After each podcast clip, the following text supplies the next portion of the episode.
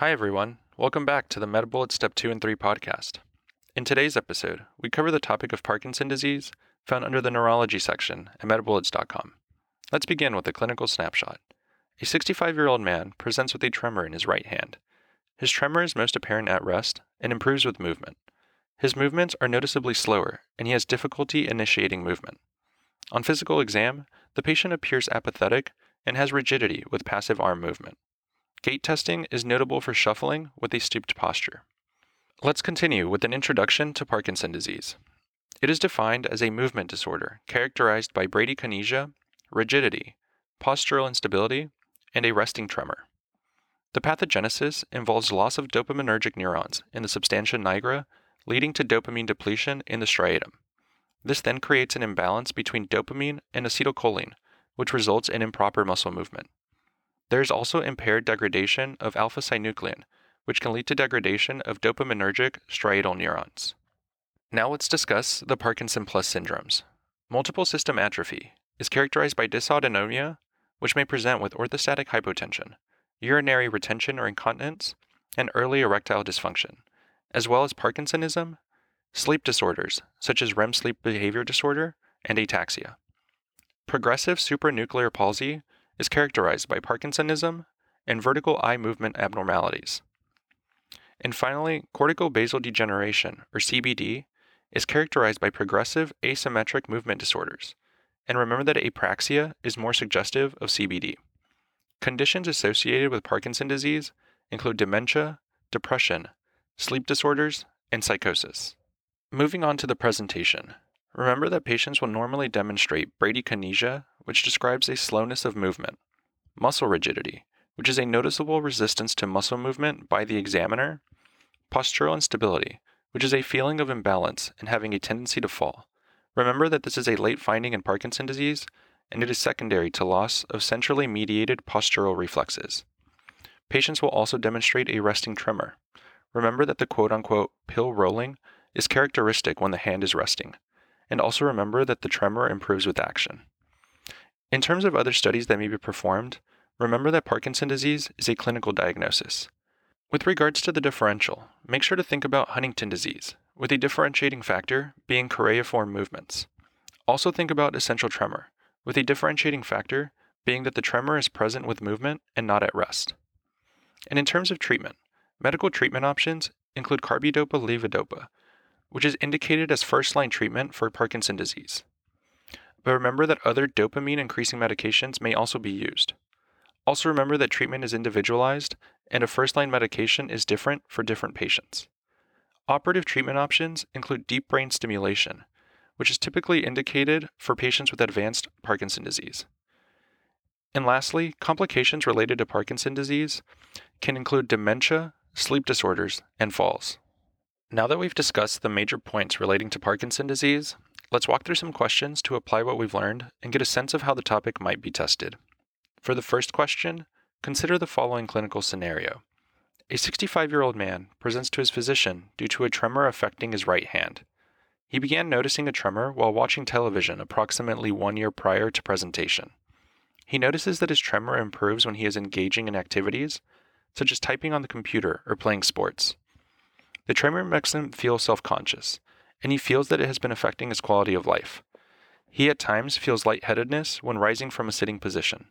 He has a past medical history of hypertension, which is adequately managed with amlodipine. His blood pressure is 130 over 85, pulse is 76 beats per minute, and respirations are 16 breaths per minute. On physical exam, the patient has a resting tremor only affecting his right hand, characterized by supination and pronation movements. His tremor improves upon finger to nose testing, where he has no evidence of dysmetria. There is also a notable resistance of his right upper extremity when passively flexed, and it is worsened when he is drawing a circle with his left finger in the air. Which of the following is the most appropriate treatment for this patient's symptoms? And the answer choices are Choice 1, carbidopa levodopa. Choice 2, deep brain stimulation. Choice 3, entacapone. Choice 4, primidone. Or choice 5, selegiline. The best answer to this question is choice 1, carbidopa levodopa. This patient is presenting with an asymmetric resting tremor, rigidity, as evidenced by cogwheeling, and autonomic disturbances, as evidenced by lightheadedness when rising from a seated position, which are highly suspicious for Parkinson disease. Carbidopa levodopa is a first line treatment option for PD. The cardinal features of PD are tremor, which occurs at rest but when severe enough can occur with movement, rigidity, bradykinesia or akinesia, and postural instability. Gait disturbances, such as short stepped gait, are typically seen later in the disease course. Since the pathophysiology of this neurodegenerative disorder is decreased dopaminergic activity in the central nervous system, especially in the basal ganglia, dopamine replacement therapy is indicated. Levodopa is the most effective medication in controlling motor symptoms, such as resting tremor and rigidity. Levodopa is combined with carbidopa, a dopa decarboxylase inhibitor, in order to prevent peripheral metabolism of levodopa prior to it reaching the central nervous system. Other first line treatment options include dopamine agonists, such as pramipexole. Let's also discuss why the other choices are incorrect. Choice 1 Deep brain stimulation is a surgical procedure that treats motor symptoms in PD when a patient's symptoms are not adequately managed with optimal medical therapy. This patient has not trialed pharmacologic treatment yet. Choice 3 Entacapone is a catechol O methyltransferase, or COMT inhibitor, which prevents the conversion of dopamine to 3-methoxytyramine. This medication by itself does not have a direct effect on the dopaminergic system in the basal ganglia. However, it would be useful in combination with levodopa to prevent its breakdown to 3-O-methyl-dopa. Choice 4. Primidone is an anticonvulsant medication used in the treatment of essential tremor, which is an action tremor, which this patient does not have. Essential tremor would also not explain this patient's rigidity. Choice 5. Selegiline is a monoamine oxidase type B inhibitor that is typically used as an adjunct to levodopa in patients with decreased response to levodopa therapy. Selegiline is also considered in patients with mild motor symptoms that have no significant impact on their quality of life and who want to start pharmacotherapy. Finally, a bullet summary. Carbidopa levodopa is a first line treatment option for Parkinson disease. For the second question, consider the following clinical scenario. A 68 year old man is accompanied by his wife to the neurology clinic for quote unquote abnormal movements. The wife reports that the patient appears unstable when walking, since he takes short steps when ambulating in his house. His wife reports his right hand has been shaking and occurs at rest and improves with purposeful movement. His handwriting has changed recently, where his letters are very small, and he has been having difficulty with clicking his mouse when using the computer. The patient reports that he has been unable to smell food for the past few months and has noticed difficulty with his sleep. He has a medical history of hypertension, which is adequately managed with lisinopril. His father had Alzheimer dementia, and his mother passed away from quote unquote old age. Which of the following is the most appropriate method to confirm the patient's diagnosis? And the answer choices are Choice 1 Cerebrospinal fluid tau level. Choice 2 MRI brain without contrast. Choice 3 Olfactory testing. Choice 4 Physical exam or choice 5, striatal dopamine transporter scan.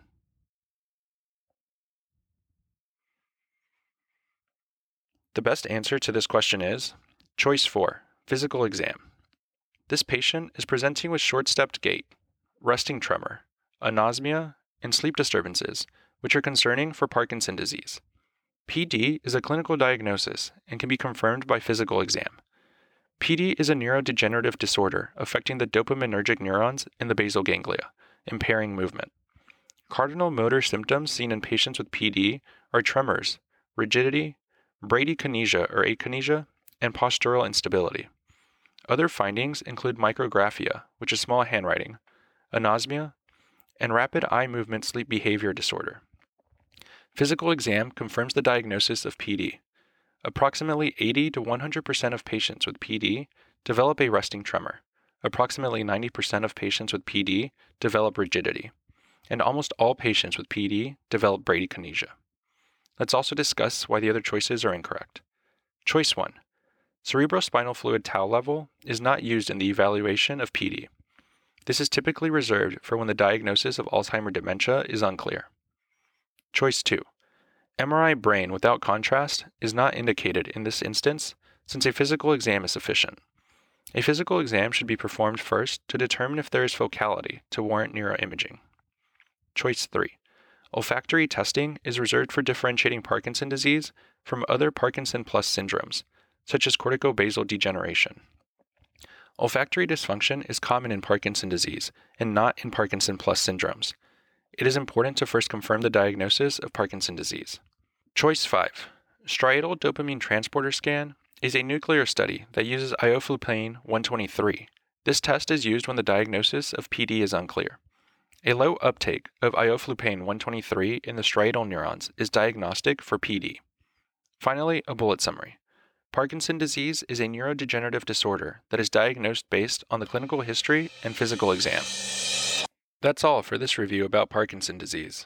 We hope that was helpful. This is the MedBullets Step 2 and 3 podcast, a daily audio review session from MedBullets, the free learning and collaboration community for medical student education.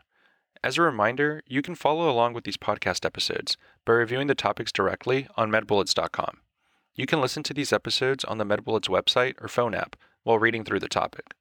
If the MedBullets podcast has been valuable to you, we'd be thrilled if you considered leaving us a five star rating and writing us a review on Apple Podcasts. It will help us spread the word and increase our discoverability tremendously. Thanks for tuning in. We'll see you all tomorrow, right here on the MedBullets Step 2 and 3 podcast.